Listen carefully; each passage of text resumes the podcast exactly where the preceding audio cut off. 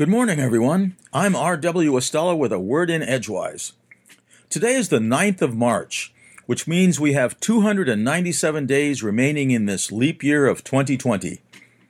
This afternoon, a little bit before 2 o'clock, we'll see the crest of March's full moon, also known as the worm moon, the crow moon, and the sap moon. In 2020, our March full moon will be the first of three full supermoons in direct succession. The March moon will be the second closest to the Earth at 222,081 miles. April's will be the closest at 221,851 miles. And the May full moon will be the furthest of the three at 361,184 miles. Today in 1497, Nicolaus Copernicus recorded his first astronomical observation. Today in 1522, Martin Luther began preaching his Invocavit sermons in Wittenberg, Germany, the same town from which he had launched his 95 Theses 5 years earlier in 1517. Some of us might remember from our early acquaintance with the launching of the Protestant Reformation that a great deal of violence ensued throughout Germany after the 95 Theses became widely distributed via the nascent printing presses of the day. But a half-decade later, Luther's Invocavit sermons reminded German citizens to trust God's word and Christ's teachings instead of engaging in violence. And it helped wind down the revolutionary stage of the Reformation.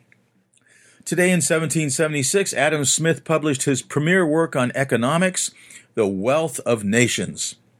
Today in 1864, Ulysses S. Grant was appointed commander of the Union Army.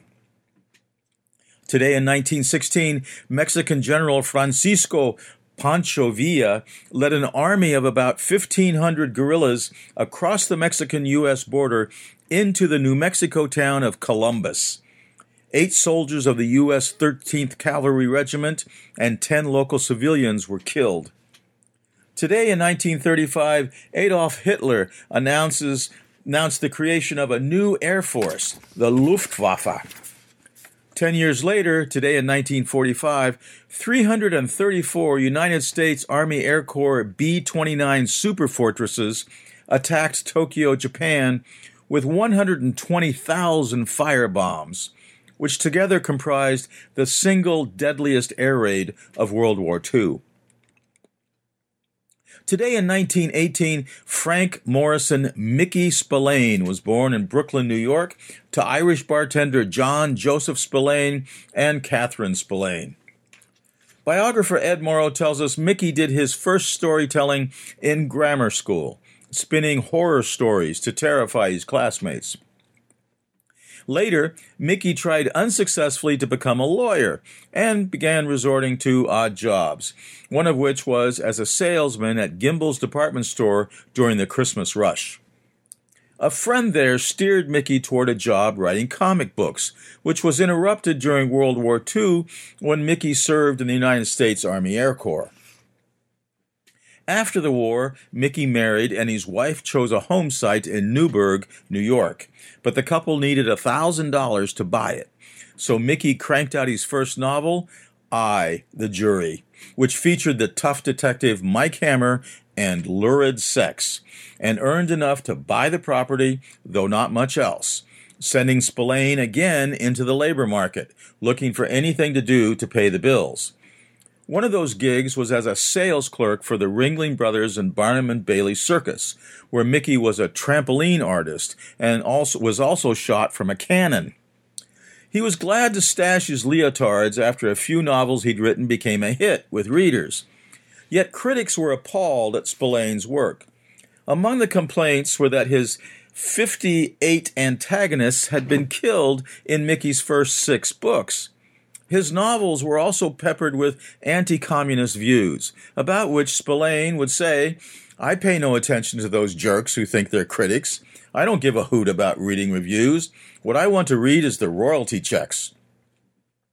Asked about his raw style, Spillane would reply matter-of-factly, "Hey, if Shakespeare was selling big today, I'd write like Shakespeare."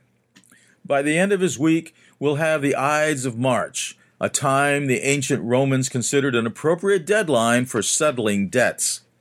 Shakespeare's soothsayer warns Julius Caesar in the eponymous play to beware the Ides of March.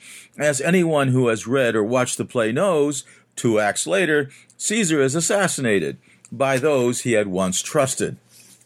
Today, we're closing in on the middle of a month ancient Romans traditionally thought was the beginning of the year, since for them in Italy, March marked the beginning of agricultural activities and therefore the renewal of life. Indeed, this past first week of March here in Orono, we had temperatures reaching high into the 50s Fahrenheit, almost into the low 60s.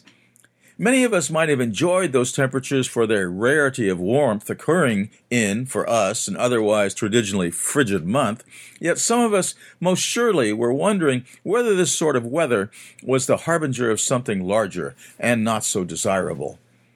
We are cultivating an amazing schizophrenia. On the one hand, we are becoming increasingly aware of our carbon emissions from fossil-fueled equipment of one sort or another. Plotted out on graphs, the angle of the CO2 data continues as a steep incline. On the other hand, we seem all about business as usual, running all that equipment as if we have no reason not to. Plus columns and minus columns become populated with appropriate symbols. People are indeed picking up on climate change, especially here in Down East Maine, where we usually prioritize weather in our daily point of view, but we are also letting our social order create an inertia of inaction regarding changing our fossil fuel burning habits. Today is also the birthday in 1934 of Yuri Gagarin, in 1936 of Marty Ingalls, in 1940 of Raoul Julia, and in 1971 of Emmanuel Lewis. From Orono, Maine, I'm R.W. Estella with a word in Edgewise. Here's to a fine early March morning.